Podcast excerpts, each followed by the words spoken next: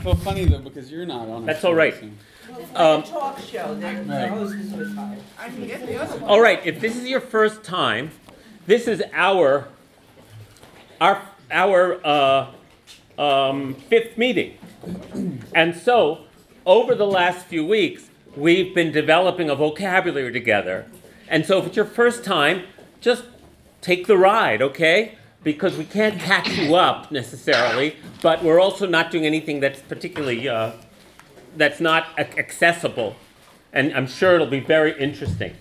Um, we agreed at the end of last class where we discussed the historical Jesus. What could we know about Jesus as a Jew in the Galilee and Judea in the time when he lived? And how do his teachings fit into the context of Jewish teachings at the time? That was our subject last week. And it was clear at the end of last week um, that the next place to go was the question of Messiah and what it means in each tradition, how the interpretations uh, uh, diverged, and uh, uh, what does it mean when you say Jesus is the Messiah, right? And so there are there even if I just said to the folks who just came for the first class today, that, you know, I also want to say the purpose of this class is there are no questions that are too basic because there are Christians who don't know about Judaism, there are Jews who don't know about Christianity, there are Christians who don't know about Christianity, there are Jews who don't know about Judaism. It's all so that's what we're here to learn. We're not here to prove anything. Um, and we are blessed with an abundance of both uh, knowledge and life experience and wisdom today. You know, Reverend Suzanne Guthrie is here, and Reverend Susan Auchincloss is here, and many other knowledgeable Jews and Christians, so that if we put our collective insights together, we might approximate an accurate answer, right? If you know what I mean. So uh, please don't feel. Uh, so we're looking forward to hearing from more. Um, so how do we want to start? How do we want to start? I, I want to see how many people have. This is the first time you've been to this conversation.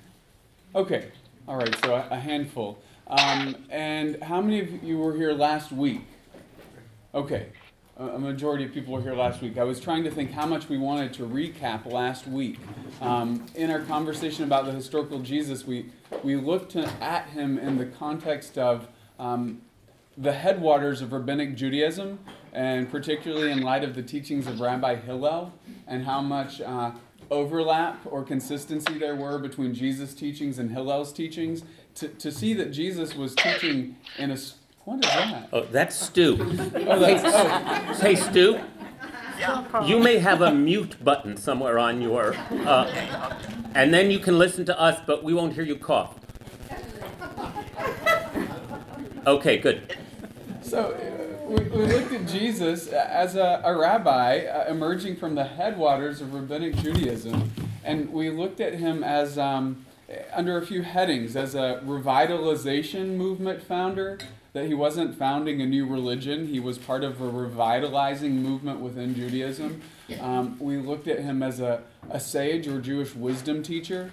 We looked at him as a a charismatic healer and exorcist in an early sort of charismatic stream of Judaism, and we compared him to some folks like Hanina ben Dosa and Honi the Circle Drawer, uh, whose stories are told about also first century Jewish rabbis who were, who were healers and exorcists, and who, who even had the name Son of God attached to them uh, in visionary experiences.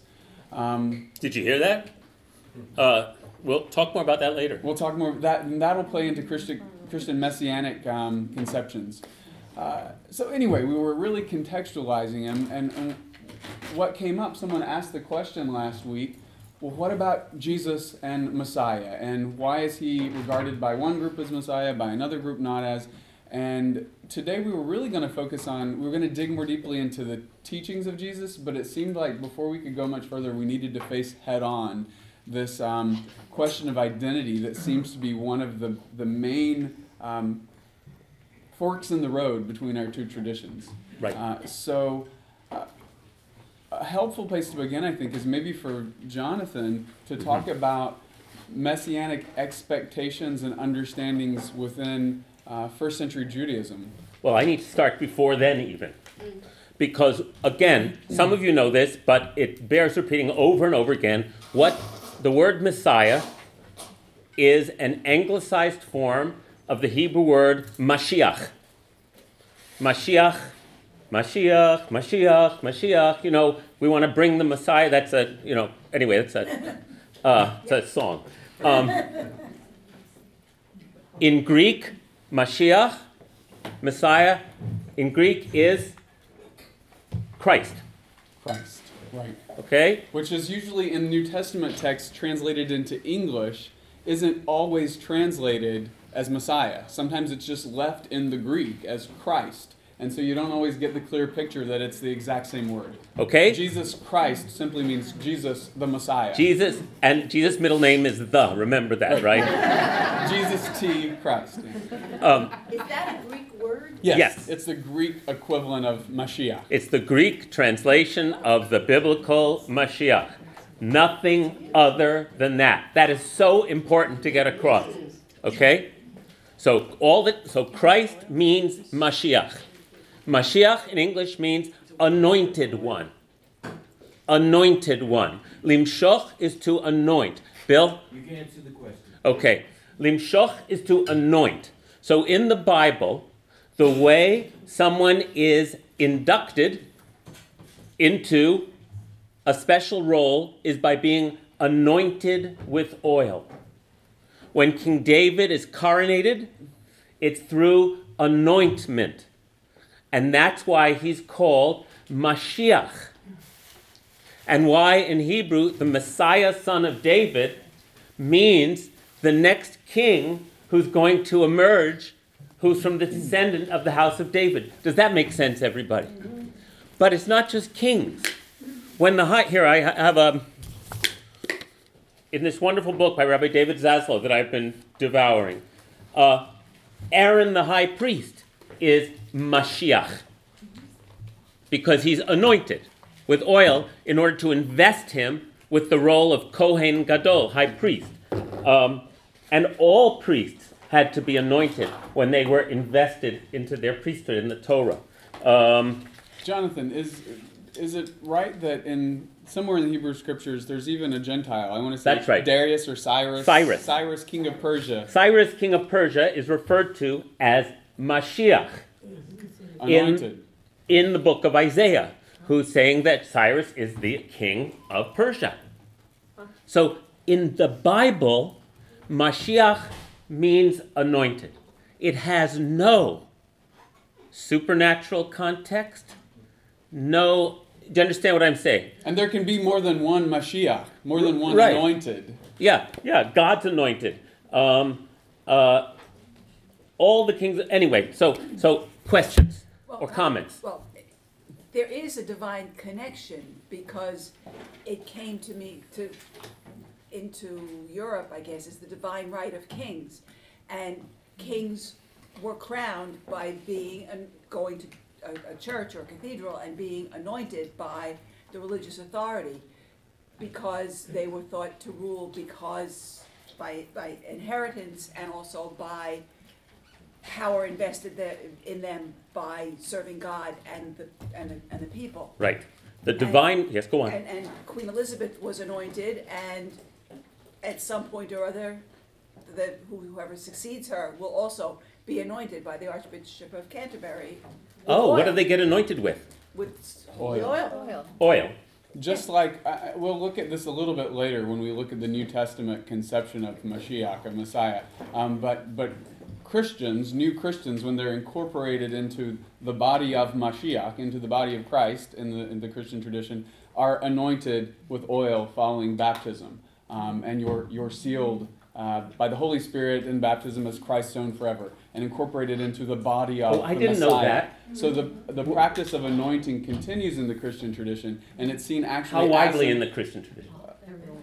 Uh, well, I, I want to say Very. universally, Shall we say but very widely? very widely. Some traditions, like um, probably some Baptist and more Protestant traditions, when they baptize, they may not follow the baptism with an anointing. But in Orthodox, Roman Catholic, Anglican practice, there's typically an anointing with oil, um, uh, and and that's seen as you're actually incorporating that person into Messiah, into Christ. Is it also I- at death, do they anoint? Yes. At the last rite? Uh, yes, yeah, yeah. And anointing goes through the Christian tradition. It's not only when you're baptized. There are other times of, of, of, of blessing or prayer when anointing with oil would, would And is there a happen. specific kind of oil that they use? It's typically oil that has been blessed by uh, the bishop in the diocese where the, the priests are serving. Um, Which would root it, which would lead it back to, chrism, chrism, yeah. which would lead it, which would lead it back to its biblical origins where the priests, remember we talked at the end of class last week how in Christianity they, they repurpose, they reinvent the priesthood, whereas after the temple is destroyed, and so they take the, I would say, the authority of the priests and continue it through the priesthood uh, in Christianity. So the, it would be the bishop who would be empowered, To not just to anoint, but to, as it were, to declare, to declare this oil to be anointing I oil. see, It's like making it kosher? Uh, uh, I don't know. I don't know. Hold on one second. I just wanted to. I just wanted to say I didn't know that. Ah, okay.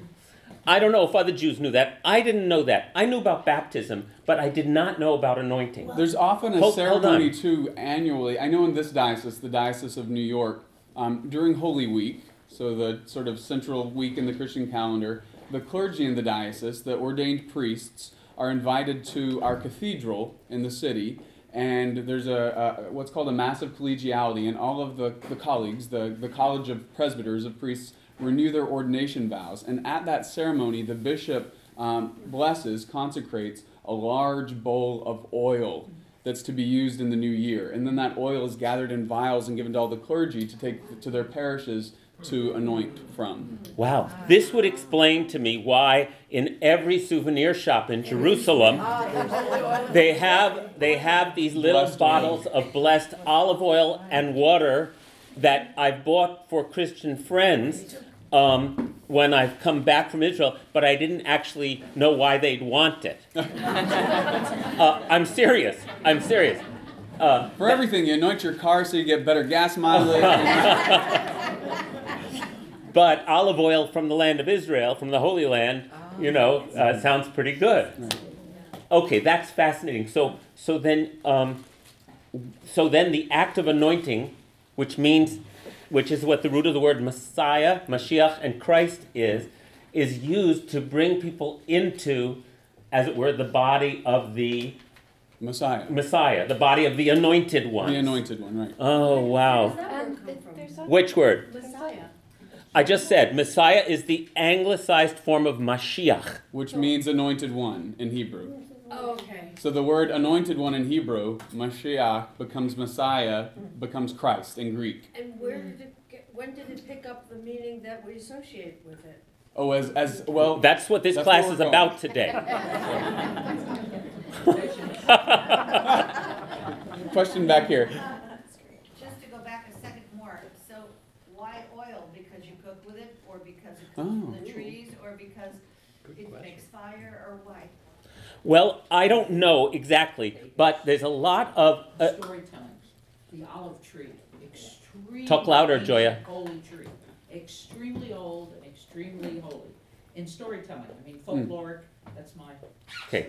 Very holy. A- And these were I, I have something to say about it too. These were precious the, the, the things the crops that were considered so precious you know the psalmist will talk about um, uh, that our grain and wine and oil may increase you know often in hebrew scripture you see those three paired together grain wine and oil Okay, Um, so is that olive- right The olive Yeah. tree, yeah. Uh, the- Goddess. go ahead, Matthew. well and which becomes central uh, initially to judaism then central to christianity you know grain for bread uh, grapes for oil and uh, i mean for wine and then oil uh, for anointing for cooking for baking for yeah so they're, For- they're, no, they're for- staples So uh, let me say something about that. Hold on, Joy. Hold on a second. The economy of the land of Israel was based on grain, on grapes, and on olive, the olive oil. Okay, so these were the pillars of the diet and the economy of ancient Israel. They did not eat olives. I don't know if you know this. And you don't want to just eat an olive. you know, Well, well, the point is, uh, uh, olives to be brined and then consumed as food happens during the Roman period. They are not, they are considered a source of fuel. They are the main source of light, Of oil. of, of oil, but oil for the purpose, uh, also for eating, but specially for lighting. So, the menorah, every lamp, a menorah, is not a candelabra. Right. It's an oil lamp originally because they didn't have candles. There was no paraffin. They didn't have. They would so so they used olive oil, and they used consecrated olive oil to light the menorah in the holy temple in the sanctuary. But not to. So what was special about olive oil? It was the source of fuel and oil for ancient Israel. And fuel meaning fuel, which you would then roll a wick, put it into the put it into the, The little lamp. lamp, light the wick, and it would wick up the oil and burn. That and the purer the oil and the purer the wick, the steadier and brighter the flame. This is a this is so so you have to understand that olive oil is not an accident. Olive oil was a was a centerpiece of the livelihood and, and economy of the land. And this woman said God is something. Yes, now I want to hear what Joya said, but I was giving I just. I was just giving a socioeconomic answer. Yeah. Now, what happens when you have this amazing tree that lives for 2,000 years that you can cut off and then it'll start sprouting again and uh, provides this amazing fruit that becomes your source of uh, livelihood and fuel and light? So it's a very powerful image. So in Zechariah, for example, he has a vision, the prophet Zechariah, and he sees two olive trees pouring pure oil out of them into the holy candelabra of the temple. And it's a prophecy saying, Not by might and not by power, but by my spirit, says the Lord of hosts, is the temple going to be rebuilt. So the olive tree, yes, an absolutely central symbol and physical uh, um, uh, aspect of ancient Israel. Did you want to add something to that, Joya? Because I, I appreciate it. I just wanted to give the. Fine, But, you know, because I'm not big on, on, uh, thinking that history is the answer. To me, it's something else. It's both, okay? Both, Right. but something else supersedes it, but- um, because history is not A equal A all the time. A can equal B, C, D, and we don't know, and then. No, we don't know. New history, but at one point, uh, Athena, for example, the olive tree is extremely important to her. When they were battling in ancient Greece, um, between Poseidon, the god of, uh, of the depths of water and the unconscious, all that's material, and Athena of wisdom and other kinds of information, they actually had people f- debating whether the ocean or the water or the olive tree, and she won out. There's, With the there are olive many tree. beautiful stories, Greek stories of how wisdom Mm. Mm. wins and how the spirit of the olive tree mm. wins, and so Greece and, and Athens becomes a place of Athena and of the olive tree. Wow. Do you think that's where the phrase oil and water don't mix comes from? Poseidon's a whole other story, but anyway. I was serious. I, I, Well, it doesn't, does it? no. And that's the thing, that we are literally based on our, our, that, that physical thing that we talk about. It begins, it brings our symbols and our wisdom to us. Right. So olive oil and wisdom, Athena, and uh, so thank you. That's another. That's the, that's another level which is even maybe more important. But I do, but you know we have canola oil, we have sunflower oil, we have you know, and we forget what what this meant in an ancient economy. We have electric lights, you know. So Jay, Can we spend a moment on, on, on the, Gr- why the Greek language was so prominent in terms of this worldwide? Oh sure. And, and, and, um, and, you know, Christ is a Greek word, so why, why did it, why Greek? I mean, why was that? so It was you know, the Roman Empire was dominating the language of the empire. The Roman Empire, but we're talking, you said this is a Greek word. So we need a little history here. It's Alexander the Great from Macedonia who spoke Greek, who conquers a huge amount of the known, as it were, Western world at that time, all the way to India. And so Greek culture, Hellenistic culture, Greek culture predominates. Greek city states are formed throughout the Near East and around the Mediterranean. And Greek culture is the predominant culture. And Greek becomes, by the second century BCE, the lingua franca of the, that, that swath of civilization. So that all Jews who were learned spoke Greek, as well as Hebrew and Aramaic. There are at least a thousand Greek loanwords into Hebrew from that period. It's just like if you go to Israel now and, and everyone talks about Mato Seba weekend. What are you doing this weekend? Right? It's an English word that now everyone uses in Israel. They don't say Sof Shavua. There's a Hebrew word for weekend, t-shirt. You know, uh, it's like t-shirt. You know, there's hundreds of English words that get transliterated in Hebrew newspapers now because English is the current lingua franca of the world. It was the same with Greek. And when the um, uh, and, and the loanwords, you'll know some of them. Afikomen. Afikomen is a loanword from the Greek into Hebrew. That's afikomen is the last thing you eat in the Passover Seder. It's when you hide the matzah and you have to hunt for the afikomen.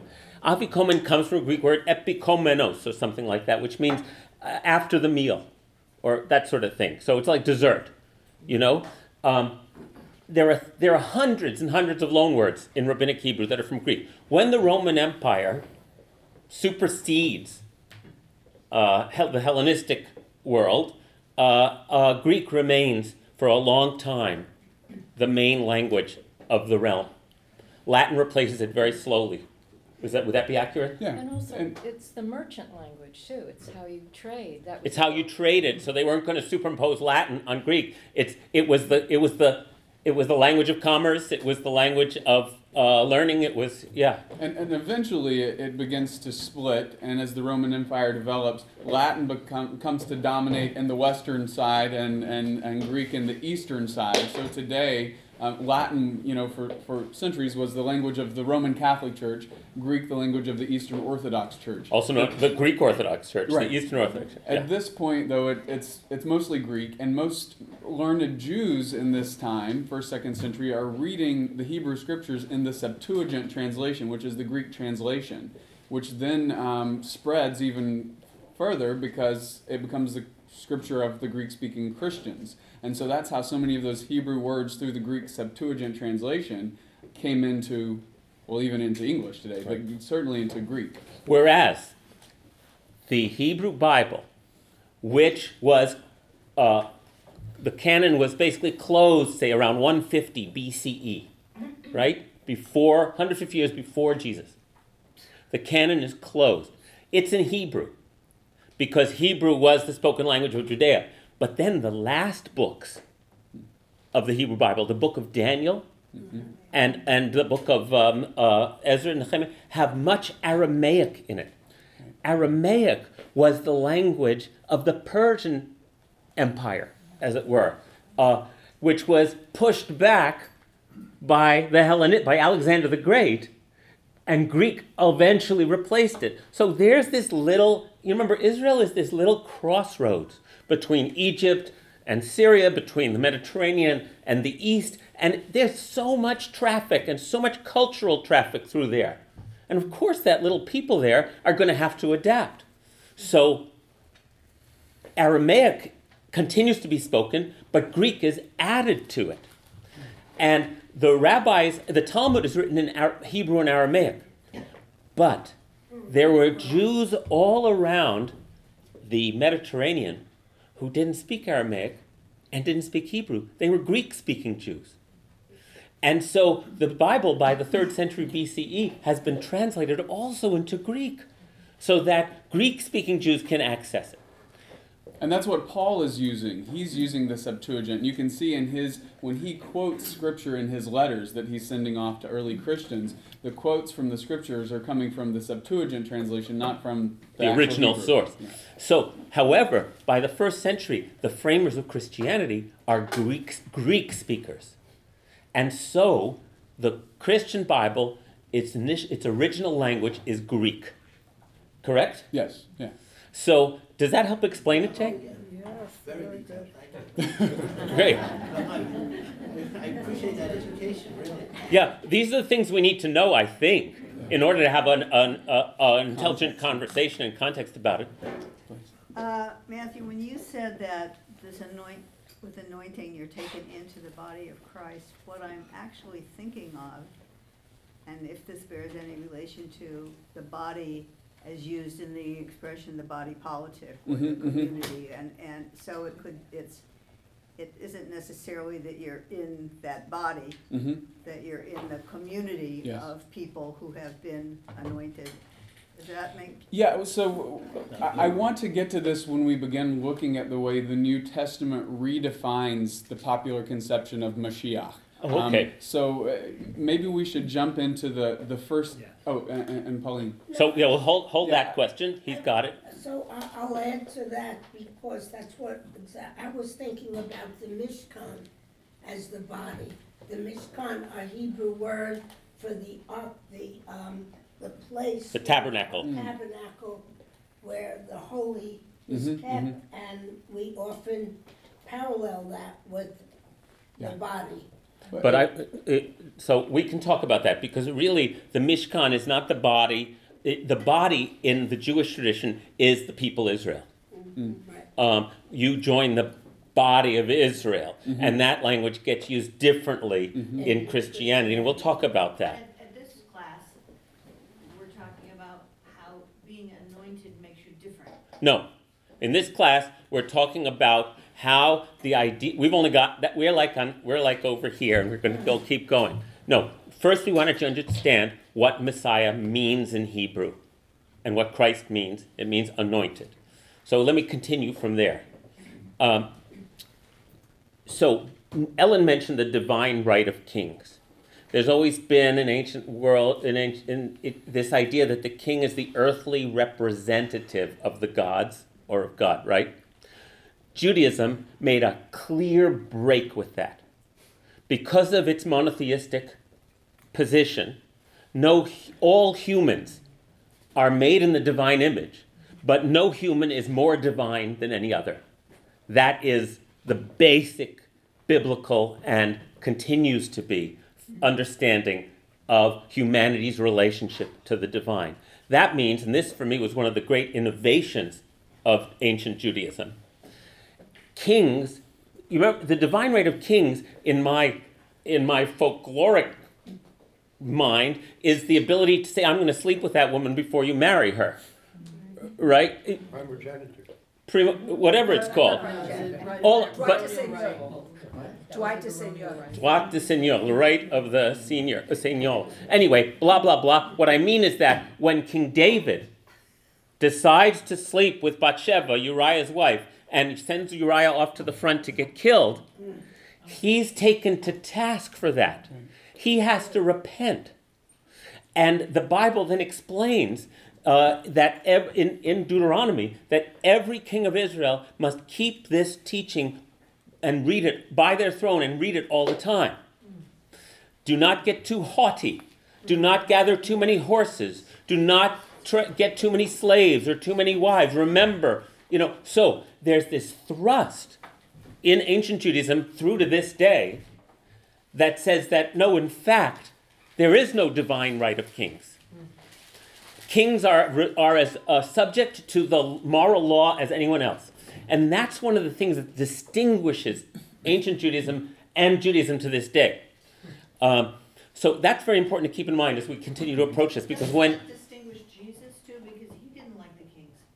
You, no, Jesus becomes after his death. Sure, Jesus is a law-abiding Jew. This is what you missed, Sharon. So you have to, you have to hang, hang there, okay?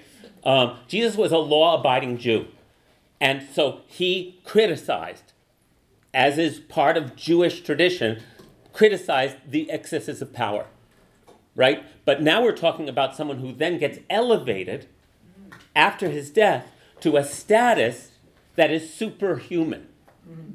It goes against Jewish teaching. Does that make sense? Okay. So in the by the late by by the book of Daniel, by the by the second century, first century BCE, and the first century, um, Jews were also starting to hope for a day of the Lord, a great, awesome day of the Lord, when what would happen? There, there's no agreement exactly about what would happen, other than foreign rule and oppression would be thrown off.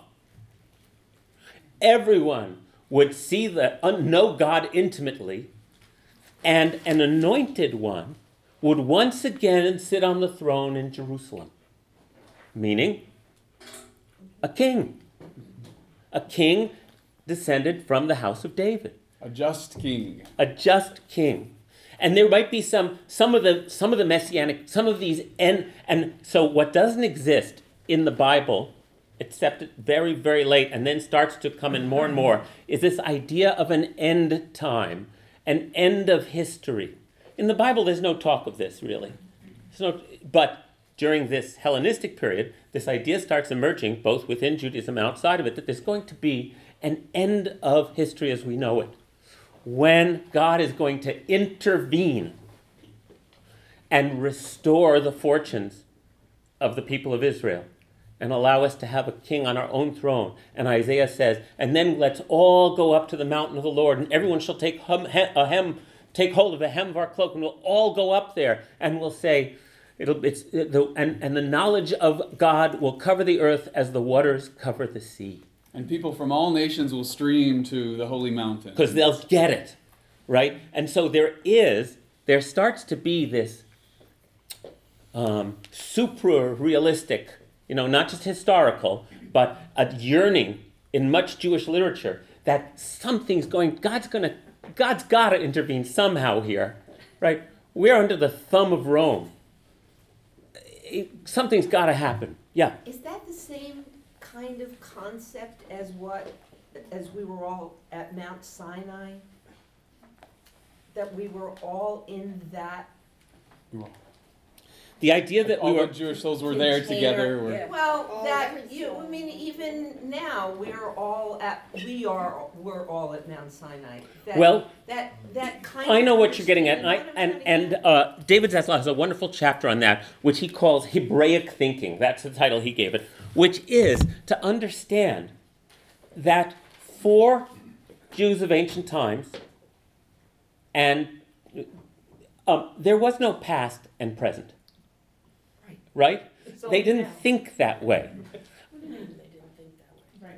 You could enact the, pa- the no it's not that they didn't think that way he's saying that we're so stuck on thinking that way that we, we, we may not understand the way they or, organized their perception of reality uh, and he does some interesting takes on how hebrew which doesn't have a past tense and a future tense biblical hebrew and rabbinic hebrew it has an imperfect tense and a perfect tense meaning tasks that haven't been completed tasks things that haven't been completed yet that are ongoing and things that have been completed.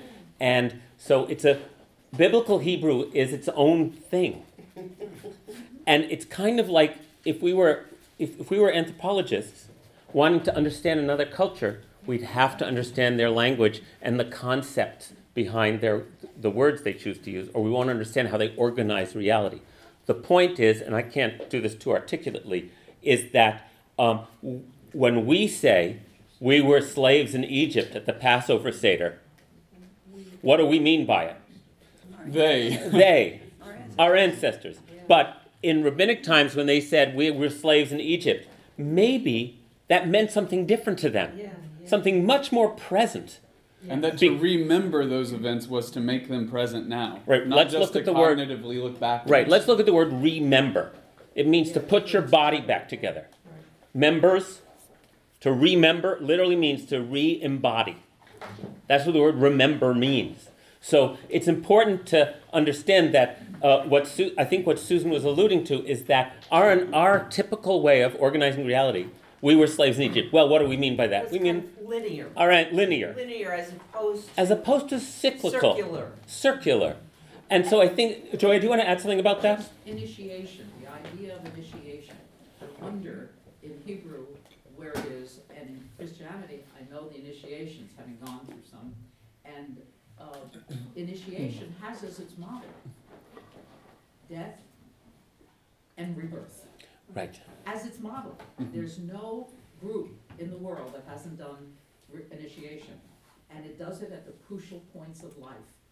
And never is it as despairing as it is now, where there is no sense, there's like a nothingness now, a kind of existential angst. Where before, there actually was a feeling that life and death is a continuity, and you learn it through initiation. What did Jews So I traditionally wondered, yes. what did Jews traditionally call someone Hebrew name who converts to Judaism? Okay. No, what what's your Hebrew name? Oh. Whatever name you choose, Son of, son of Abraham and Sarah. daughter of Abraham and Sarah. So that means when someone converts to Judaism and they emerge from the mikvah, which is the same as baptism, right? They emerge from the waters of life, the living waters, with a new self. They're born again, right? That's what conversion is. You're born again into a new identity. That identity is in the body of Israel, and you are connected to Abraham and Sarah. So this is this is um, mythical thinking. This is this isn't linear thinking, and that's the point that I think Susan was raising. That is, I think, very important for us to understand right now as we continue talking. Past and present were much more. Would the word be fungible, uh, interchangeable, fluid? Um, and that cycles of time weren't just advancing cycles of time, but were also cycles of time. And when and you are back at the beginning again, literally, not literally, ex- ex- ex- experientially. That- that's Experiential, yeah. Experiential versus conceptual. And, and A lot of this, Exactly. you know, I'm hearing is very conceptual stuff, and history is conceptual. This sounds to me very experiential, what you're describing. And this is why is this night different from all of not why is was that night Right. this night because that Right. night is now and, Because and we're placing ourselves in Right. it. and you see Jesus working with the same Hebrew understanding of remembrance at, at the Last Supper when he shares a final meal with the disciples and he gives them bread and wine and says, "Do this to remember me."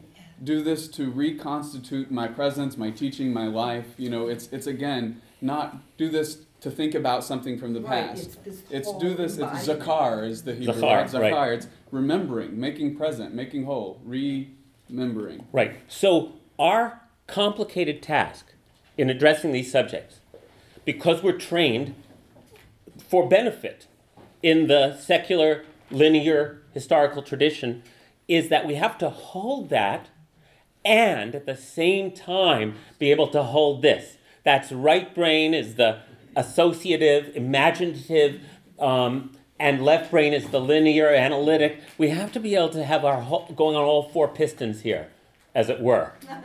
Um, so uh, that's very important, Carol. I- I'm thinking, we were talking the other night in the prayer class about, about, um, uh, religion and theater. And, um, and I'm just thinking, that's what one does, what you're talking about is what an actor does and what an audience does. That's right. Holds both realities, the, the willing suspension of disbelief, but even more than disbelief, it's the willing suspension of, of not believing. Um, that's what you do, and in that shared experience between the actor and the audience, something really magical happens. Mm-hmm.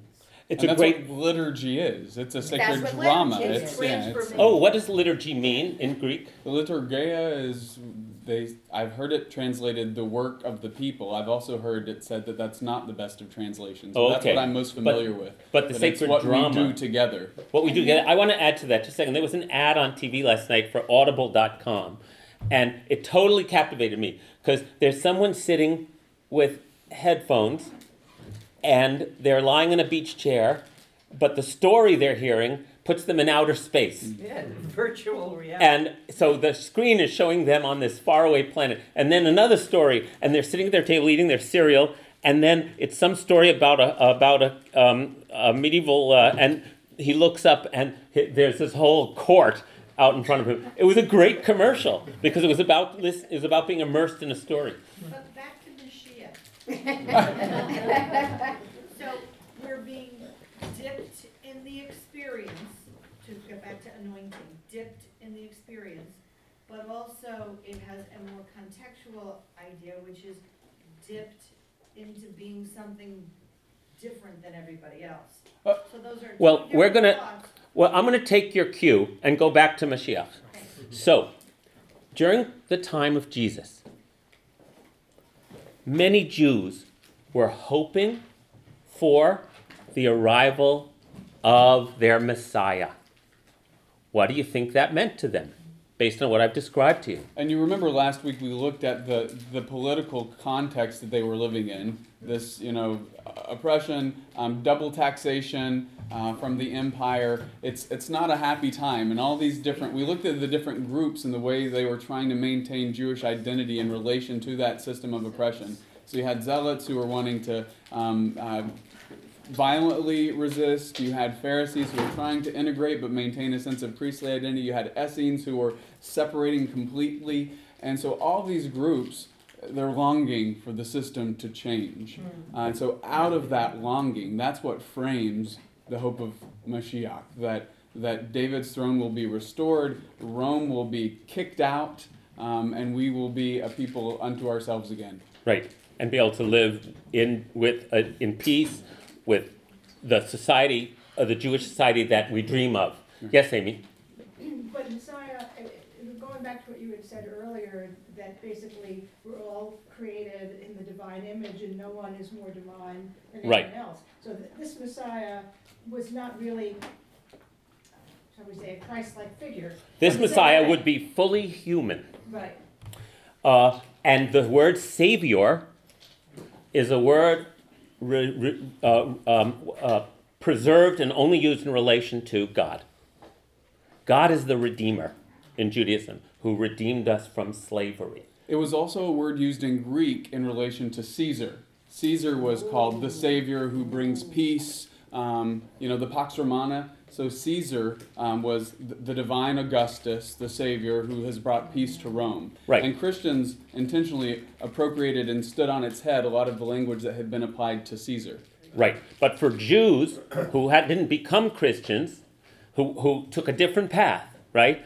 Uh, the idea that an earthly king would declare themselves the Savior was blasphemy, right?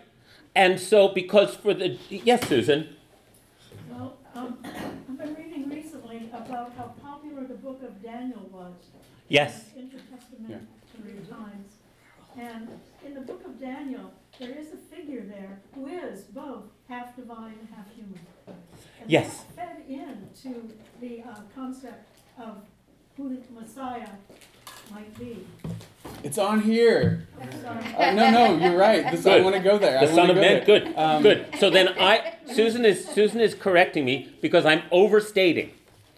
During this time, there was all kinds of fervent speculation and hope for divine intervention. Right. And perhaps in the book of Daniel, which is probably the latest, the last book of the Bible that was written, um, and probably got included in the canon because of its immense popularity. Uh, uh, there, it, starts to develop a whole new picture of um, what this anointed one will be. By and large, though, the idea of a, a, a savior or redeemer is not language that's associated with Messiah in my experience. Uh, Messiah is the one who is the earthly figure that who will is the anointed one who will lead us, but it's God who is going to do the intervention, whether it's a supernatural intervention or or, or some other kind. Um, tell me more about what you're learning, or do you want to talk about Son of Man and? and Well, I, I, I just I, I wanted to say that the, the images there's a plethora of images uh, this longing this expectation among the jewish people and christians ends up merging some of the images so the image of uh, daniel talks about he said in his vision he sees one like a son of man coming in power with great glory and so there's this sort of angelic or semi-divine figure who's going to intervene in history there's also the longing and hope for um, Mashiach, who will be a king, who will, you know, be a political king, who's going to. Christians sort of merge these images in Jesus. The Son of Man image gets pulled in, the Messiah image Right. gets pulled in, and they create a new expectation. Um, but I guess it would be fair to say there was no single messianic doctrine in the first century. Very fair. There was no single messianic doctrine. Uh, uh, so, but I also think I this just may be my story, but I think it's fair to say that um, when Jesus was crucified by the Romans and died, and redemption didn't come for the Jews, it just got worse over the next decades. Uh, when early followers of Jesus started making the claims that he was the anointed king of the Jews, it came to, across to them as absurd. Right. He didn't. He didn't restore the throne of David. He didn't restore the temple. He hasn't brought peace. The Romans are still occupying. How can he be the Messiah? Because the Messiah was supposed to do all these things that Jesus went and got killed and didn't do. Right. No? That's what you say. No means so. No. Uh, so that that might bring us to a better position for you to to That is a very good place. To jump in. yeah. Yeah. Yeah. Well, let's. I'm gonna. I'm gonna pass these sheets around. I Oh. don't know if they're enough, but we'll. We'll Yeah. share. So. I'll start passing them. Okay, you take half. You start talking. Okay. Well. Share everybody. There's not quite enough. Yeah. Anybody who's do comfortable this. sharing. Let those come around on the inner circle that Jonathan. The inner circle. Right. Should I ask Anna to make one? Well, Making history. maybe. Let's see how many. We may want a few more. I don't know how many we. I think there's. There are more of us than thirty. Sure, so. Yeah, if you want to run it down. So these are just a few lines from both Hebrew and New Testament scripture.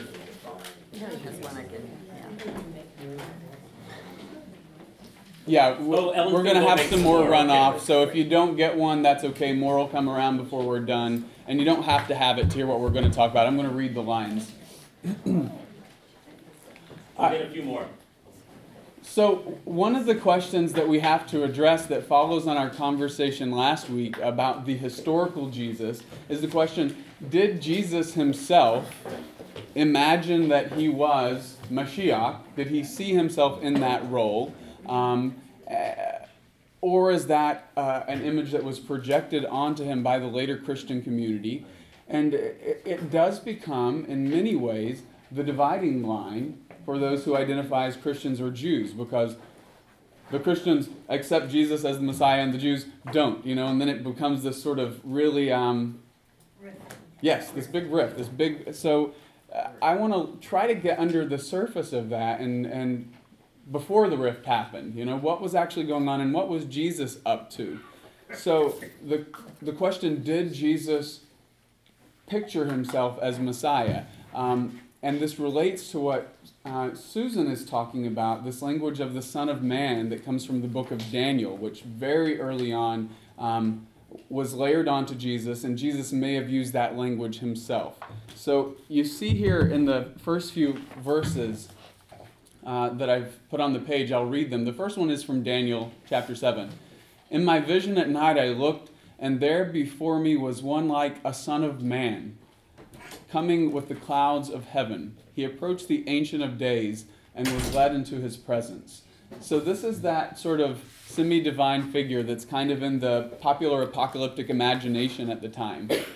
But the way Son of Man gets used in Hebrew scripture, and even in that verse, it can simply mean a human being. Sometimes it's literally translated human being. So you see Ezekiel. Uh, Matthew, in modern Hebrew, Ben Adam means human being, son of man. That's how you say human being in modern Hebrew. So that's so in Ezekiel, he said to me, Son of man, he said to me, human one, human being, stand up on your feet and I will speak to you. And then in, in Psalm 8 4, what is man that you were mindful of him, and the Son of Man that you care for him? So clearly, Son of Man is just a sort of circumlocution for human being. Um, did Jesus use that term? And if he did, what did he mean by it? And this has been a, a point of division among scholars. Uh, some imagine that Jesus pictured himself in the apocalyptic role that was imagined in the book of Daniel. That Jesus saw himself as this, this, this one who will come on, you know, clouds with great glory. That he was the Son of Man, come to institute a new era. Um, you see some of here are a couple verses from the Gospels uh, where Jesus uses this language. And the first one from Matthew 24, it's a clear reference to Daniel. This is these are words given to Jesus, whether or not the historical Jesus said them. And then shall appear the sign of the Son of Man in heaven, and then shall all the tribes of the earth mourn, and they shall see the Son of Man coming in the clouds of heaven with power and great glory. Sounds like Daniel. So it's it's basically a quote from Daniel. Um, again, the question is: Did Jesus talk in this way, or did the early Christians talk in this way about Jesus?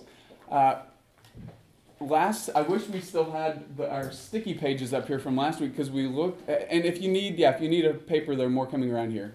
You can raise your hand. Last week we looked at the way the Gospels were constructed, and that uh, Mark we think was the earliest, the earliest and shortest of the four Gospels in the New Testament. That Mark was incorporated into both Matthew and Luke. They used Mark and they added materials to the account of Mark. Uh, so, what becomes important when we look at the Son of Man sayings in the Gospels? I'm going to wait just a second so everyone can get one of these pages. So, what becomes really important is to see uh, where they appear in the gospel accounts. And the only Son of Man saying that is independently attested in more than one gospel source is the one that you see after that Son of Man saying. The foxes have holes, and the birds of the, of the sky have nests, but the Son of Man has nowhere to lay his head. Uh, and then, and rest is added. That's the version from the Gospel of Thomas. And I want to go into that a little bit. Um, but there you see, Son of Man isn't being used in an apocalyptic sense. It's being used, and, and the human being has nowhere to lay his head the foxes, the birds, and the human beings. Uh, this is the only Son of Man saying in the gospel records that is independently attested in more than one primary source. Uh, so, what that means is uh, it shows up in the Gospel of Thomas, which is an independent collection of Jesus sayings. It also shows up in Q, which is, we talked about this last week for those of you who weren't here, was a source document used by Matthew and Luke in the construction of their Gospels. And so it's attested in both of those, and it's the same wording. So we see it showing up in a number of early Christian sources. The other Son of Man sayings, when they show up in one gospel or the other, the saying isn't attested to in, in, the, in another gospel independently. Uh, and what it begins to look like when you compare them is that the Son of Man sayings that are used apocalyptically, that they're actually a later development within the tradition. The apocalyptic is, a, is an add on, is a layering. Uh, and that the earlier sayings that are attested in multiple sources are non apocalyptic. Does that make sense? It's a little Does that mean complicated.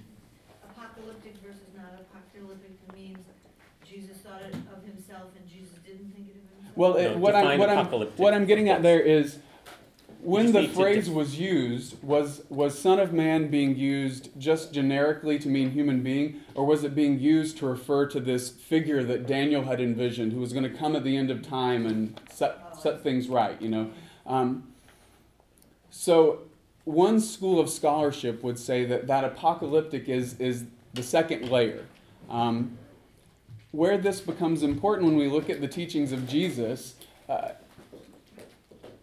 early historical Jesus scholarship went down a road of thought that said one of the few things we can actually know about Jesus' teaching is that he himself was apocalyptic in his preaching. That Jesus was expecting an imminent end of the world, um, that the Son of Man was going to come, close down history, you know, set things uh, straight. This dominated historical Jesus scholarship for uh, much of the, the past century, a vision of Jesus as an apocalyptic prophet. And it was kind of embarrassing because it's like, okay, one of the few things we can know about Jesus is that he was an apocalyptic prophet and he was wrong. Uh, so, uh, right? Because then didn't happen. Uh, Well, now, maybe it was misunderstood. or that he was misunderstood. Uh, so, what recent historical Jesus scholarship has been um, a- an alternative camp that's been forming is one that says the apocalyptic actually comes in as a as a secondary layer, and it comes in after the destruction of the second temple. And we looked at that last week that in 70 the temple was destroyed, and then suddenly the times got really apocalyptic, and people were expecting an imminent end. God was going to bring judgment for the destruction of the temple. And that that's when this phrase that Jesus had used generically began being linked to this apocalyptic Son of Man vision. Uh, another important And Jesus had been dead for 40 years. by Right, then. right, by this point. Um, another thing that's really made the conversation interesting is the discovery in the 1940s of what's called the Gospel of Thomas. Are some of you familiar with this text? Yes. A few of you? So it's a collection of sayings of Jesus, 114 sayings, and each one just simply begins, Jesus said, and a teaching, Jesus said, and a teaching. Um, it's not a narrative gospel like the other four gospels are. It doesn't tell the story of Jesus. There's not a story of his ministry, of his death, of his resurrection, just a teachings collection. Scholars had posited that teaching collections like this existed and that Q, that hypothetical document we looked at last week that Matthew and Luke used, that that was one of these early collections of Jesus' sayings. Um, so in 1945, a farmer was digging in northern Egypt, found a big earthen jar filled with um, papyrus manuscripts, and uh, they were early Christian scriptures. Um, one of them, the one that's most important for the historical Jesus conversation, was this collection called the Gospel of Thomas. Uh, what it verified for Christian scholars was that in the early centuries of the church, there were sayings gospels that were just collections of teachings. Um, what's thought is that as early Christians moved away from the events of the life of Jesus, so in the earliest days of the Christian church, they were just recording the teachings, okay? Everyone knew the story, and the crucial thing was to keep the teachings preserved. As you moved further away from the events, uh, the events of Jesus' life, they said, okay, we actually need to get the story set down so that we can pass the story along. So the early collections of sayings were then incorporated into the narrative gospel forms that we have today. And so with that, that earlier genre of sayings gospels died out. So they weren't Christians were no longer circulating sayings gospels; they were circulating narrative gospels. Um, many scholars think that Thomas comes from that early window in the church when sayings gospels were still circulating, and it's been restored now. Uh, what's interesting, particularly about Thomas, is that it lacks the apocalyptic um, preaching in Jesus' message. There's nothing about the end of the world. It's purely um, wisdom material. Uh, when you look at Matthew, Mark, Luke, and John, there's collections of wisdom material that are parables, uh, aphorisms, those kinds of teachings, in addition to apocalyptic predictions about the end of the world. And Thomas, the apocalyptic's gone. So one really good example, and a few of you have heard me say this, uh, use this example before. In Matthew's gospel, Jesus tells a parable. Uh, he says, The kingdom of God is like this. A man went out to fish, and he cast his nets, and he pulled them in, and there were several uh, good fish and several bad fish. And so he threw back the bad fish, and he kept the good fish. And then the disciples ask him what it means, and he says, It means at the end of time, the Son of Man, there's that saying, the Son of Man will come with his angels, and he will divide the good from the bad, and he will burn the bad in eternal fire. Okay? This parable in Matthew's gospel follows two other parables. One is the parable of the pearl of great, great price. Jesus says, tells the story of the kingdom of God being like finding a pearl of great price and um, selling all you have in order to have that. Then he tells a, a, a story about a, a treasure hidden in a field. He says, A man went out and found a treasure hidden in a field. And so he went and sold all he had, bought the field so that he could possess the treasure. And then all of a sudden there's this apocalyptic parable. Okay, same sequence shows up in the Gospel of Thomas, and the parable is told this way The kingdom of God is like this A man went out to fish. He cast his nets into the sea. He pulled them in, and there were several small fish, and there was one big fine fish. Mm-hmm. And without hesitation, he threw back the small fish and kept the one big fine fish. So you see the difference. It's basically the same parable, except now what's gone is the apocalyptic element and the moralistic element. It's no longer good and bad, it's Right. small and big. And suddenly that parable moves into resonance with the pearl of great price and the treasure in the field. They're all about the same thing. Um, for decades, scholars had thought that the little explanations tacked on the end of the parables, where Jesus says, "It means this." At the end of time, the Son of Man, that those were little sermonettes tacked on by the early church. And so when Thomas was found, it was sort of a confirmation of that because the parables all existed in seemingly more primitive forms. So the allegorical explanations weren't tacked on, and the apocalyptic layering was gone. So this um, sort of stood Christian scholarship on its head because suddenly you had a window into a Jesus who wasn't apocalyptic, which is what scholars had been arguing uh, for a few decades. Um, excuse me, could I ask Yeah. you, um, I wondered what the context of the second quote was about the one that comes from Matthew, Luke, and Thomas. Ah, so so again, when it appears in Thomas, there's yeah. What what's the context of the saying? The foxes have holes, the birds of the sky have nests, and the Son of Man has nowhere to lay his head. Um, I could flip to a gospel and we could see the exact context. I can't tell you off the top of my head, and maybe some of the other uh, Christian folks here know, but I think in part it's in, in the context of Jesus' itinerant ministry, where he's moving through the towns and the villages, spreading the good news, spreading the gospel message. When they ask him, he keeps saying, follow me and see. Right. That's the point. Yeah. Follow me and see where I live. Okay. See where I am. So the, Yes. the true human being has nowhere to lay your head. There's no time to rest. Let's get up and go. You know, that could be one reading, perhaps. Um, A great storyteller. The parables, yes. Yeah, jump in. The historical part. If Jesus supposedly was against people, um, in the Jewish. Sharon, we, this was our topic last week. yeah, No, no, I'm just asking.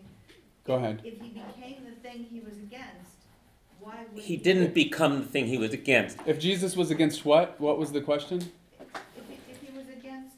Sharon, I'm thinking sorry. they were better than Sharon, Sharon, we discussed this at great length, and I'll be happy to talk with you about it afterwards. Okay, never mind. Okay. All right, we can chat afterwards. Um, yeah. Yeah, so, um, what I'm, um, we, we, maybe, maybe we just jumped and I, I missed a, a piece here, but, so Jesus is crucified, Yes. he dies. Yes. And then the Um, Christians say he, he is resurrected. Right, so that's forty years later? No, no, no. Um, the gospel accounts themselves, the earliest go- written narrative gospel we have, scholars estimate was written around the year 70 following the destruction of the temple. Jesus died around the year 30, so 30, 40, 50, 60, 70. 40 years later, that account is written. Account Um, is written, right. Christian teachings are circulating long before that, and there are references to the story of Jesus' death, resurrection, and early letters that early Christians are writing. So the earliest layer of the New Testament isn't the Gospels, it's actually the epistles or the letters that were circulated by Paul, James, Peter, John. Um, uh, so, so this isn't the first time in 70 that that shows up. So, so presumably, if you kind of reconstruct what happened, the followers of Jesus, after his death, said, wait a second, you know, he, he, he's our Messiah, he can't, he can't die, and they constructed that story to, Well, well, let's so let's look. Let's Or look really maybe- quickly. Or maybe they have an experience Yeah. that overwhelms them Yeah, with the truth Exactly. of their experience. So So it's not that they're necessarily making it up to justify. right. So Uh, let me. and re- I don't, I don't want to negate the, po- the, the, the, the, the, not just the possibility, but the stream of religious inspiration that leads them to their conviction. So that he, that he was in fact the Son of God. So- and that he did raise, was, was in fact raised from the dead. Let me say, may I? yeah, please. So, in this context, there are, among first century Jews, there is a common, in, and I should say, among rabbinic teachers. And remember last time we discussed how Jesus was clearly in the rabbinic fold? Um, they are very interested in the resurrection of the dead. And they are interested in it as an idea, as a concept, uh, along with their idea that some someday something magnificent is going to happen, that's going to raise us, raise everyone from the dead. But they're also interested because Elijah, the prophet, does not die. Elijah, it, his, his, in, in 800 BCE, hi- his, his, his um, disciple Elisha watches him go up to heaven in a fiery chariot. And Moses Does he die? He dies, but no one knows to this day where Moses is buried. No, no trace of his body. So there's this already this the holiest people in Jewish tradition whom Their the- bodies are gone. their bodies are gone. What happened to them? Were they taken up to heaven holy? So Jesus, the idea after Jesus dies that this could happen to Jesus is not far fetched in first century Jewish thought. Um, it, again, I want to contextualize earl, the the beginnings of Christianity as a Jewish movement, So right? Uh, uh, Gail, Are there not also at least one, maybe two reports of Jewish healers who raised someone from the dead? That's right. Thank you. Elijah. Thank you. Uh, Elijah. and, and Elisha. Elijah and Elisha, whose miracle stories, Jesus stories, are modeled after, they come to, E- Elisha comes to a woman, the Shunammite woman, whose son, who she, he had promised her, she was barren, had promised her that she would have a child. She has a child. He comes back years later, and the child is dead. And the woman says, No. And, uh, and, uh, and Elisha says, Wait. And he does this. It's a, very interesting story. He lays his body over the body he, and raises this child back to life. So, yes, the actual resurrection from the dead is in the ancient prophetic sources and then is revisited in the stories about Jesus' healing powers. So, and then Susan jump in after this, but so so yes, the stories of Jesus' resurrection come out of a context of a general expectation of a general resurrection. So people are talking about a general resurrection at the end of time when all will be raised, God's justice will, you know, be fulfilled. And so what happens when Jesus dies, there are accounts in the early, uh, before the Gospels, accounts in, say, like Paul's letters, where he talks about a series of appearances that happened. He says, I pass on to you what I received from the apostles. And in Paul's story, he had he went to Jerusalem, met with the, the disciples of Jesus, received their stories, and he says uh, that Jesus uh, appeared to Peter, to Cephas, uh, appeared to James and John, that he then appeared to over 500 brothers, brothers and sisters together at once, and then as uh, to one untimely born, he appeared to me. And he uses this word appearance in uh, each of these, the same word that's used for him. When you look at the story in, um, in the New Testament of Paul's conversion experience, he has a, the Acts of the Apostles, which recounts stories about the early apostles or disciples of Jesus. Paul has this visionary experience of a blinding light um, that speaks with the voice of Jesus, and uh, he's, he's converted in this experience. Uh, so he uses the same word, appearance, to describe what happened to him that he uses to describe what happened to the others. And then when he goes on and talks about resurrection in his epistles, he says, um, people are questioning him about the resurrection of the dead and what it is like. And um, he kind of tells them that they're being silly. And he says, Don't you understand that what's sown a physical body is raised a spiritual body? Um, and it's not at all clear that he's talking about, at this point, physical resurrection. Um, he, it almost looks like he's arguing against it, um, that he's arguing for some kind of spiritual resurrection. Uh, so that's the earliest account that we have of this resurrection experience, and it's that something happened. These early followers had some encounter with their now deceased rabbi, uh, appeared to them, and now they have to make sense of this experience. What does this mean? Well, the theological conversation in their culture is that there will be a resurrection of the dead at the end of time. And so what Paul then says is, well, Jesus is the first fruits of the resurrection. So he's making sense of it in his thought categories. So he says, yes, we believe the resurrection will happen. We've already seen Jesus, so he's the first fruits of the general resurrection. So that's how they interpret the experience that happened to them. Um, and uh, there were, I'm tr- I don't even know the order, but I know Susan Wayback was going to. comment is not relevant. Okay. Jay. Yeah, you keep mentioning the word experience. Yeah. But I think it's, a m- you know, from what I'm hearing, it's much bigger type of, um, a word. Mhm, mhm. I I think it is a semantic issue here. Okay. Because, uh, the, ex- you know, it it reminds me of this book I once read, it was, and the first chapter was defining the difference between a a fairy tale and a myth. and it said a fairy tale happens on the outside and a myth is on the inside. Now, you could have experiences on the outside, on the inside. I think this one so strongly hits the inside. Mhm. I mean, it's, it's more than an experience, it's a, it's a testament on, on, on culture and values and ethics and morality and beliefs and faith. And, and, and it's all happening on the inside, so I think there's a stronger word here Mhm. than experience, because experience could mean. Right. Okay. So uh, I, I'll respond to, from my own perspective as, as, a, as a Christian. Um, I personally believe that something objective happened following Jesus' death, that he was encountered in some way. Was it uh, a, a physical raising of his corpse or transformation of his corpse? Was it a spiritual visionary encounter? That it's okay for me to leave that kind of in mystery, you know, what exactly happened, because the records in the New Testament present different understandings of that. Some seem very corporeal, some seem visionary, some seem spiritual. Um, for me, it's important to say, uh, within my tradition, something happened that, that had an objective quality to it. Some, they had some encounter that was objective, that wasn't just an hallucination. Then they interpreted that encounter within the thought categories of their tradition general resurrection of the dead, etc. Um, then that experience, though, also becomes an archetype in a sense of, mm-hmm. of death and resurrection that happens within us. Right. You know? And so it mm-hmm. becomes an archetype of our own journey of transformation. Mm-hmm. And I think both of those understandings exist in the tradition.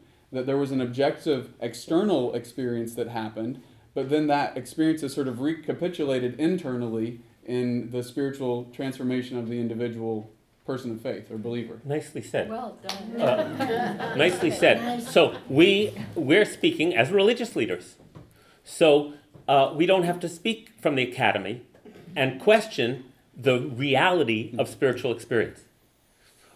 That doesn't mean we have to say we have to affirm it as objectively. So it means that we are not only happy to but inclined to incorporate this category of unexplainable by rational means experiences that human beings have that seem to impart a deep sense of meaning and purpose to their lives as real.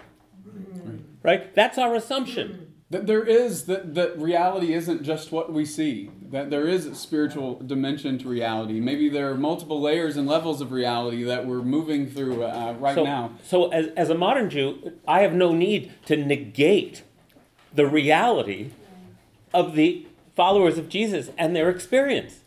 Right? The difficulty happens when you claim that your experience is the only, Now experience, you have to have my experience. or else you're not really connected to the. But but my perspective as a modern religious leader is that because all experience, spiritual experience, is mediated through our beings, Our limited human faculties. our limited human faculties, each of us will come up with a different take mm-hmm.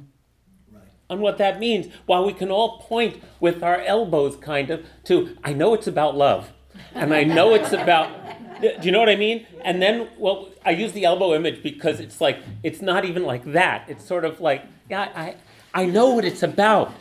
And then because we so desperately want to know what it's about and be able to communicate it, instead of being content to say, here's my story that tries to communicate this universal truth, we say, this is the story, right? Because we want it so bad. So, uh, but one thing about the beauty of being able to teach here is that we don't have to, we don't have to um, uh, separate ourselves from what draws us to a religious life.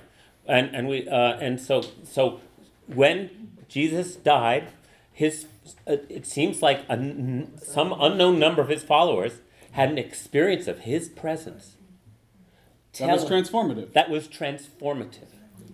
Uh, uh, this is before Christianity, right? This is the roots of Christianity, one might say. So Uh, now would they have like- to say. Now they have to say, what does this experience mean? What does this mean? Because and that's they're what we do. Jews. They're practicing Jews, and so their categories are Mashiach. Their categories Savior. are Son of Man. You know, yes, Savior, Redeemer. Redeemer. These are categories in the tradition, and and they. What happens is this experience has been so powerful and so transformative and so authentic for them that they have to affirm it. So they use the categories available to them and to affirm it, but in the process, they redefine those categories. Right. Um, so they take Mashiach, which for most people was going to be a political leader, who's going to mm-hmm. be a new Davidic king who sat on a throne. Absolutely. And they say, This experience with Jesus has been transformative in my life, and so mm-hmm. he must be Mashiach, but, but the word doesn't mean what we thought it meant. And so now suddenly they talk about him being enthroned on the cross. You mm-hmm. know, what does that even mean? You know, so they, they're taking images inverting them. And that's the passage here, uh, the next passage on the sheet from Mark, from that first gospel. This is the moment uh, in which uh, Jesus sort of redefines our concept of Messiah. Jesus went on with his disciples to the villages of Caesarea Philippi, and on the way he asked his disciples, Who do people say that I am? And they answered him, John the Baptist, who at this point's been beheaded, uh, and others, Elijah, and still others, one of the prophets. So there was an expectation Elijah's going to come back. Why? Because he was taken up in a chariot, he never died. Elijah's going to return. Maybe Jesus is Elijah come back. This is very important. When the scribes, remember they were the Pharisees, they were the rabbis. We talked about that, right? Yeah. Organized the books of the prophets. They added a line to the last line of the whole section of prophets. Behold, a great and awesome day is coming when Elijah, my prophet, will return and turn the hearts of the children to their parents and the parents to their children. Behold, a great and awesome day is coming. And that is the last line of the prophets. So, again, you're a first century Jew. Keep that in mind. So, ho- hold on, let's finish the passage first.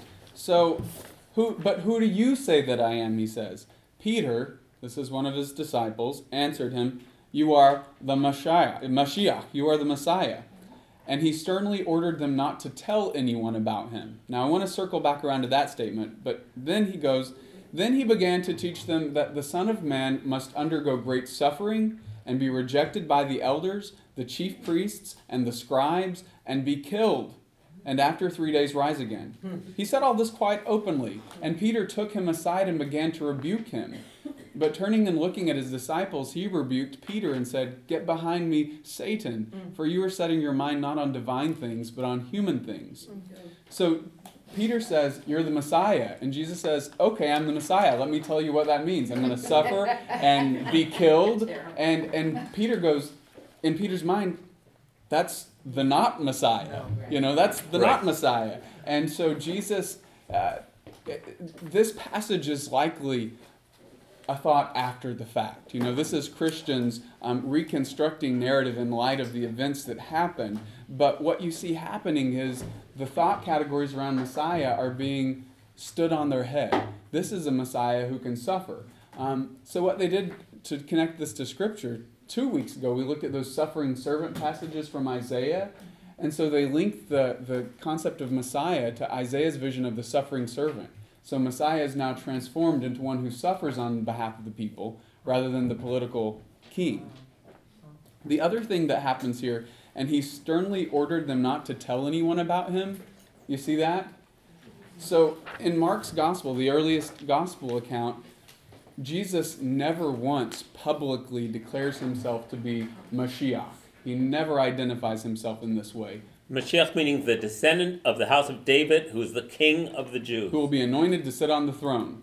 Jesus Get doesn't. yourself crucified by going Right. saying that. So Jesus never. Yeah, said- you could get yourself crucified. Yeah. So,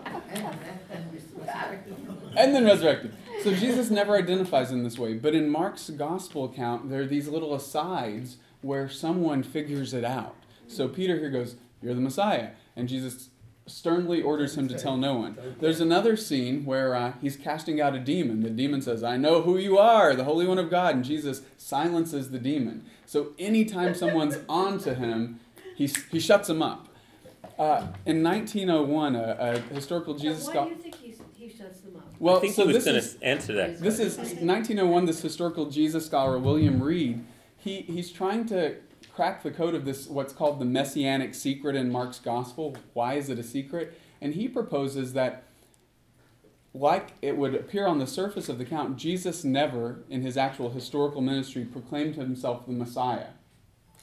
The gospel writers, though, who at this point are living in the later centuries and they believe him to be the Messiah, they go, Well, he must have known, but he didn't tell anyone. So he must have been keeping it a secret.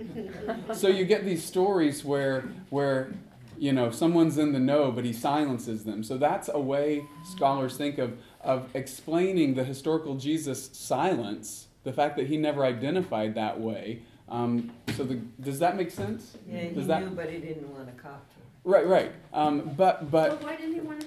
So so the historical Jesus the historical Jesus scholars would say the historical Jesus did not personally hold a messianic identity. The later Christians, following the resurrection experience, affirmed and experienced him to be the Messiah. So then these later narratives are reflections after the fact. Well, he must have known, so he must have been keeping it uh, quiet. Do you see the logic there? No, I read this totally differently. Okay, what, what's your read? Okay, so, is it, uh, Nice and loud, Diane. So, so Peter says, uh, we call you the, you know, I call you the, the Right. anointed one. Yes. The the one who's going to be the king and help us. Right. And, and Jesus says, yeah, the one who's gonna be the king and helps you, yeah, he's gonna, you know, he's in for a lot of trouble with the powers that be. Right? So, uh, and and you know, and they'll, whoever s- stands up to Rome and says, I'm the king, I'm gonna save the Jews, Rome is gonna kill him. Mm-hmm. So he's gonna have a lot of suffering. And then maybe after he's dead, a movement will arise, maybe, you know, Mhm. that's what, how I would see this. And then Peter's, and then, so, so Jesus says, look, don't go around saying that because You're gonna get me killed. me." Yeah, Right. Right. is that the same as what you said? Well, it's not the same as what I'm said. That's reading the narrative at face value. Right. That, that what I'm what I'm looking at is scholars trying to dig under this gospel account and and say why does there seem to be this funny secret that crops up a few places in the gospel and Jesus nowhere else? And then publicly- only in the Gospel of Mark well, it, the Oh. messianic it, it's focused in the Gospel of Mark as a secret. as a secret. By, ti by the time the Gospel of John is written, the last Gospel, Jesus is from the beginning of his ministry publicly calling himself the Messiah, and the light of the world and the bread of heaven, um, which is a totally different portrait than what you get in Mark, where it's a hush hush, don't tell anyone. Um, So in a sense, these are midrash. The, the, Yeah. the, these books are midrash to Mhm. explain what we What- do know about. So that's one way of understanding it. That the, the gaps in the story, Christians are, are filling them in midrashically in a way. Um, but I just raise this not to say one reading or the other is right, Right. um, not to say Jesus did or did not have a mess- messianic identity. He could have seen himself in those terms. Um, he, he may well have seen himself as fulfilling the hope of Israel. Just one But- sec. Uh, uh, finish your sentence, then Bill. Will but wants there's a, a scholarly camp that would say, no, Jesus didn't personally paint himself in those terms. He came to be understood in those terms, um, following the, his death and the experience of resurrection the disciples had.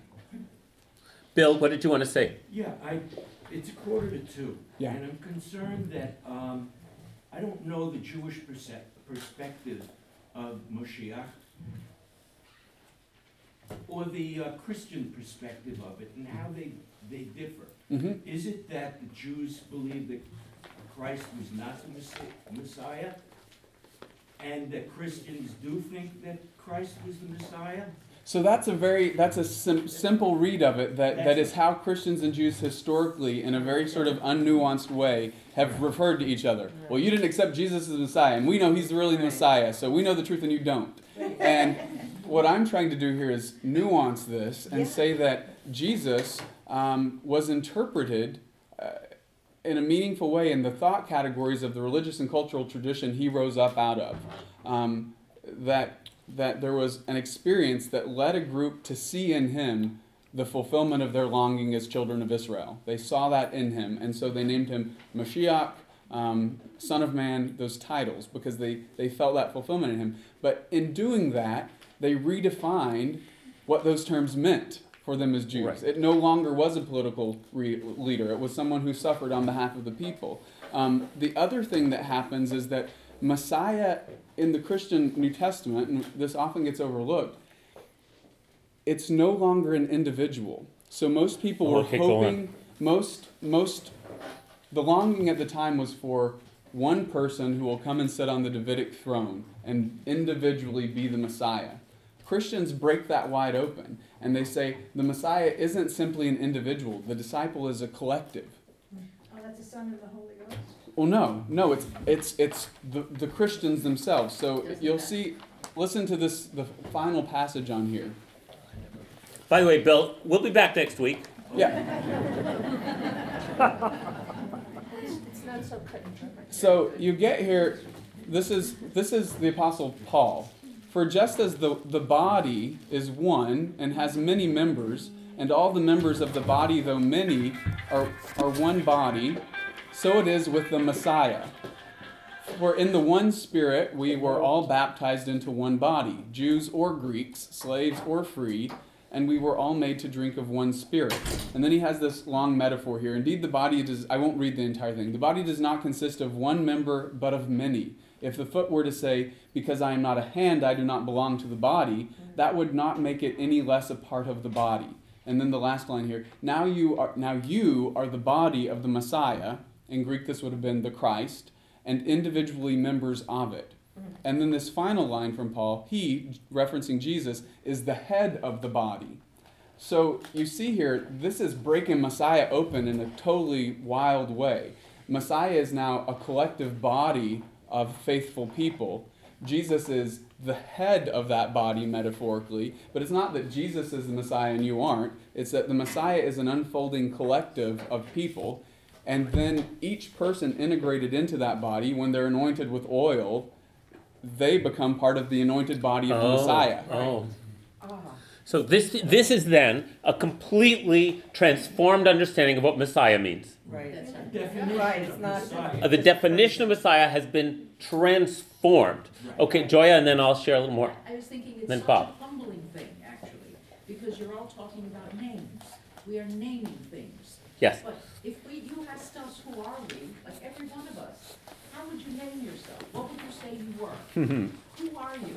And in a sense, there's a very humbling thing for us to understand, and also to transform ourselves in this thing of naming. hmm When we think we've named the truth, we've named this literal, we've named, Right. we're always off. There's a great story that I, that I got from a Hindu who goes, the devil and his companion were walking the streets of Woodstock.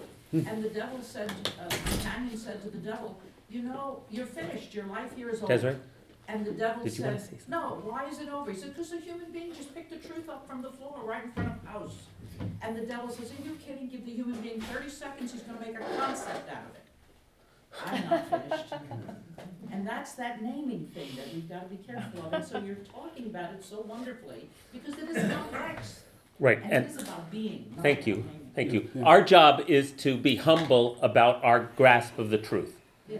Our task here, if we're going to make any headway in understanding Judaism and Christianity, is to be hum- is to be humble about our claims to full understanding. Bob, This transformation of the idea of the, Mes- of the Messiah as a collective seems to me an echo entirely of the Jewish idea that it's the people of Israel who shall take on the task and the obligation to do good in the world and transform the world. Well, and, and So I don't see that it, the irony is it doesn't seem new at this point. Right. It doesn't. And and what what Paul also does, he says, um, Christ who brought reconciliation has has made you in turn ministers of reconciliation. And so people are incorporated into this body of Mashiach in order to minister reconciliation to the world. So it's in order to continue Jesus' ministry through the collective. And it, it does seem to be a way a lot of contemporary Judaism works with Messiah as well. That it's no longer Ah. hope for one person. well, we're jumping way ahead there. Right. Uh, if that's a that's an incredibly modern conception where or an ancient one. Oh, that's right. But, and we're going to keep talking about it next week because uh, we, we want to continue to talk about how and where these traditions diverged. Um, uh, but we still have a few more minutes, so keep talking. Well, the, the one thing, and then I want to pull these questions. The one thing I, I want to say, from my perspective as a Christian and as a priest, is that for dialogue between our traditions to go forward, we, this is mostly Christians, have to get over this thing of Jesus was the Messiah and you guys missed the boat. Yeah. It's just not helpful anymore. Um, it never was helpful. It was helpful for the early followers of Jesus because they were framing their experience in categories and terms that were meaning for them culturally and religiously.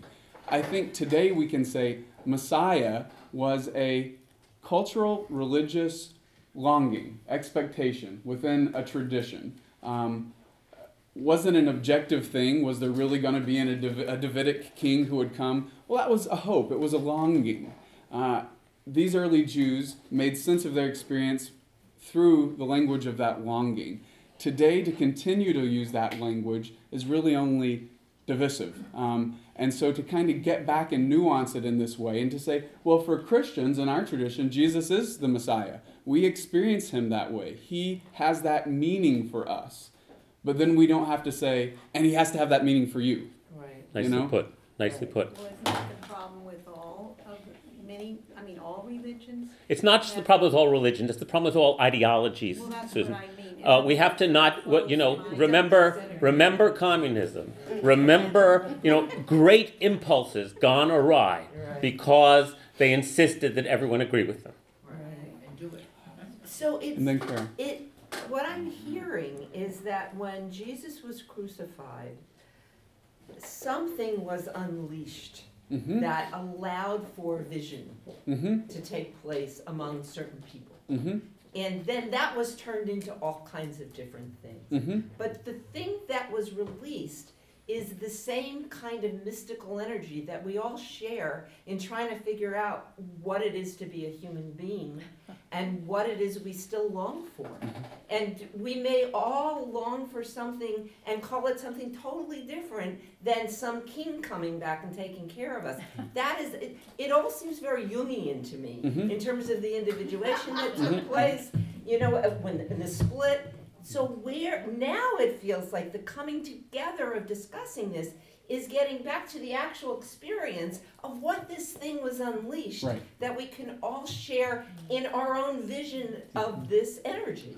And it was it was initially a force of uh, for reconciliation in the world was how they envisioned it, and they envisioned it, you know, th- and this is part of the other dividing point. It was envisioned that we can start moving beyond an ethnic identity and incorporating Gentiles into this tradition and this lineage under Jesus, and so that also evolves it in a different way. But to see that the initial impulse was actually towards reconciliation, and so how does that rec- how does that impulse need to play out Now, today? Right. Because men got, uh, sorry, but men got a hold of it.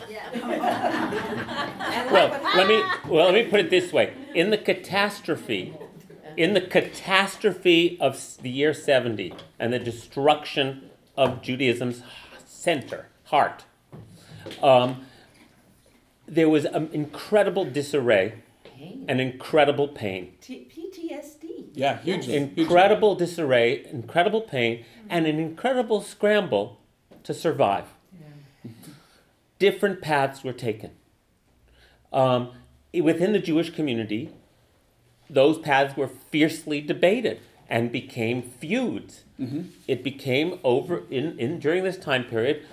It's clear that Jews who thought Jesus was their Mashiach and other Jews were still praying together in the same synagogues until a certain point Right. and a split happened. Um, the, the hoping for Mashiach didn't end in Judaism. In the year 132, uh, someone named Bar Koziba, his name, who got the name Bar Kochba, was his sort of like uh, nom de guerre, which means son of a star. Shimon Bar Kochba uh, was assumed by the leading rabbis, including Rabbi Akiva, the leading rabbi of the early second century, to be the Mashiach. And they threw all their weight behind a rebellion against Rome. And for three years in the Bar Kokhba rebellion, because Rome happened to be preoccupied in Gaul or something like that, um, the, um, uh, they minted coins and they, they felt like Jewish sovereignty had been restored, and Bar Kokhba and the leading rabbis. So it's not, were Behind him. behind him 100%. So what I want to get across to you is that there was the idea of a Mashiach was very much alive, and because of the, destru- the d- defeat of Bar Kokhba, Rabbi Akiva and nine other of the leading sages who had backed him were publicly and gruesomely executed in, in the year 135. And we have in our Yom Kippur service a special part of the service with a medieval poem that remembers their martyrdom. So I'm just saying, we ain't that different in so many ways.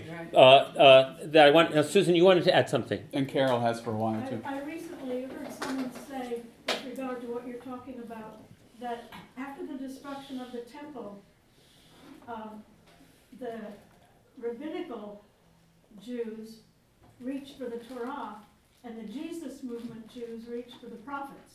Mm. And Okay. also the And they- Jesus they movement. chaos. They, that's, they reached for different. Mhm. I would thing- say that's an overstatement, but they reached for different things, would be fair to say. The other thing we Do you want to add more, last, Susan?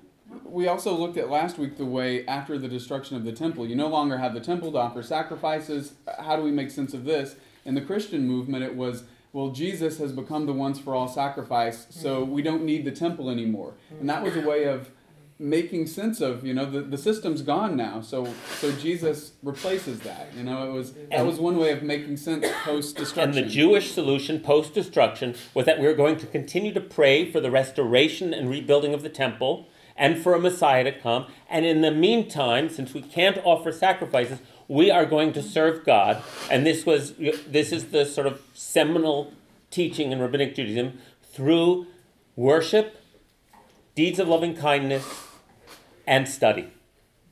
And so rabbinic Judaism gets framed in the destruction, uh, post destruction, but in a completely different direction. Gail, what did you want to share? I just wanted to say. It's okay.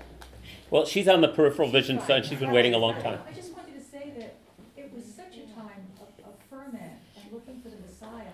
There were at least a half dozen people who claimed to be the Messiah. oh yeah In the course of the first century and who had followers. yeah jesus wasn't the only And one no means. right And Rome was crucifying people right and left. I mean, at one point, like twenty thousand people crucified. hmm Okay, because Rome was Rome was struggling against this constant rebellion in and, Judea, and to where people were claiming there was the Messiah.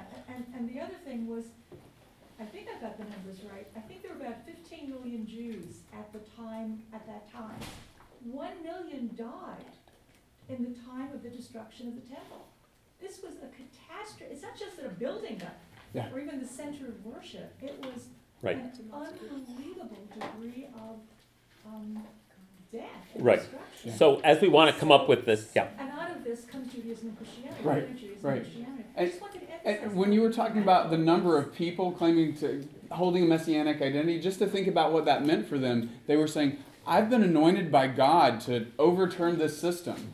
God, a lot of people must have been feeling that way. You feel so much oppression, and to say I'm Mashiach is to say God is anointing me to change this. You know? Yeah, I, I, I don't know whether I'm jumping ahead or jumping backwards, but, um, part of the answer to my, to my, um, request, not really question, is listening to you talk, or watching you talk, or experiencing you talk about Jesus, which is very beautiful. Um, last week you said something about the, the Torah and the ark being akin to the bread and the wine In the tabernacle. tabernacle. And I've been thinking about that all week, and something that I would love for you to address at some point that I think will help, will help a lot of the facts just kind of fall into place for me, is what do you mean, not what do people mean, but what do you mean? And do you say, I don't even know if you say, that you love Jesus? Mm. Ah, yes. What, what is Yeah, yeah, that? yeah, And, and how does it, Mm-hmm. Can we ask you Christians that question and and next time That'd be great. and hear a bunch of answers? We I can tell you how I, how and why and what I love about Torah. Mhm. I've been thinking about that for a long time. But I, Torah, Torah. but I, I, it's, a- it is a mystery. Mm-hmm. Mm-hmm. Yeah, that's beautiful. I that that is. I, mean, it's two o'clock exactly now, so it's not now. now to go into. But that's No, no. that's Look, we'll make notes for Yeah. next time. Diane. Call me cynical, but Okay. Cynical. Thank you, thank you. Um, I imagine that a lot of this split, split had to do with politics. Ah. There was a livelihood in Yeah, yeah. the Pardon me? There was a, there became a livelihood in having followers and being uh, a priest. I don't think so. I Oh, don't no, think not so. At this, not at this point. No, there were no Christian priests at this point. Uh, this is before Christianity has taken shape in the way we know it. Institutional. These are Jews. But there was still, I mean. And they were being persecuted at this point. It wasn't. It wasn't a livelihood. You were actually likely to get kicked out of your synagogue and rejected by your friends for believing this crazy guy Jesus was your Mashiach. Like it wasn't. There wasn't any livelihood in it at the at the first. It was desperate times. Yeah. Later, when Constantine converts the Roman Empire to become the Holy Roman Empire, and Christianity becomes. Then power play comes in, but that's hundreds of years later. Do you think that this split that happened during the first century is, re- was, was primarily about ideology? trying to find a solution to life's problems um, during How a to time carry of in- Jewish identity forward. in a time of incredible ferment and in, in, and uh, possible death and destruction. Um, what happens to groups when they're when they're under that much duress? Um, so yeah, no, I, I don't think that there's a profit motive here. We I think it's hard to imagine just how thin, uh, how close to things falling apart were at that point, and what had to be built out of the rubble of, of the first century that eventually created Christianity and rabbinic Judaism. So I think your your cynical your cynicism is well placed, but not in this particular historical moment. It comes later in the. But game. now it's two o'clock. Um, so before you get up, if you'd be so kind, or before you leave, a couple of announcements. Um, let there be latkes. Come celebrate the first night of Hanukkah with us on Sunday, December 6th, with a latke dinner at New World Home Cooking. Uh, it's, uh, it's about the cost of a night, a dinner night out, $24 for members and 30 for non-members. Take a postcard, go online, you can sign up. We're going to have fun on the first night of Hanukkah. And those are the latkes that beat Bobby Flay. This, really? Yes. Oh, on the cooking channel or something? Okay, these are Ric Orlando's award-winning latkes. Uh, this Sunday, this Sunday, Ellen Triebwasser, on behalf of the Ulster County Jewish Federation, has organized a day of Jewish learning. Are there more flyers? There are more flyers outside. Today is the last day to, to register in advance for twenty dollars. If you come on Sunday, it will be thirty, so. Wonderful. Hey, everyone, I don't know, if, if you have to leave, leave. Otherwise, stay for two more minutes because some people, people really want to share a couple more announcements, if you'd be so kind. Lori, On, on Sunday, the twenty-second, here at synagogue, we're gonna do a death cafe. At ten o'clock, we're gonna talk about advanced directives, what you need to know and why you need to know it. If you don't know anything about what I'm talking, please be now. great. So I want to, and Tuesday night, we have our next class on, en- on pathways into Jewish prayer It's gonna be chanting. and with we have- Shir Yaakov Feit. Shir Yaakov. So, friends, I hope this has been worthwhile. We'll continue the conversation next week. I also, I also want to thank Matthew. Hey, Matthew. Oh, bravo. Hold on. Hey, thanks. You're awesome. So are you. So are you.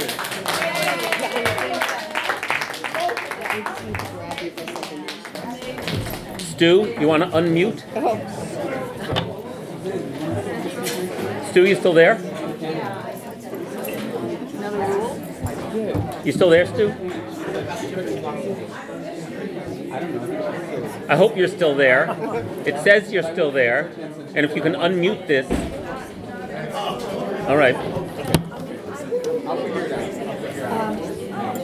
Yeah.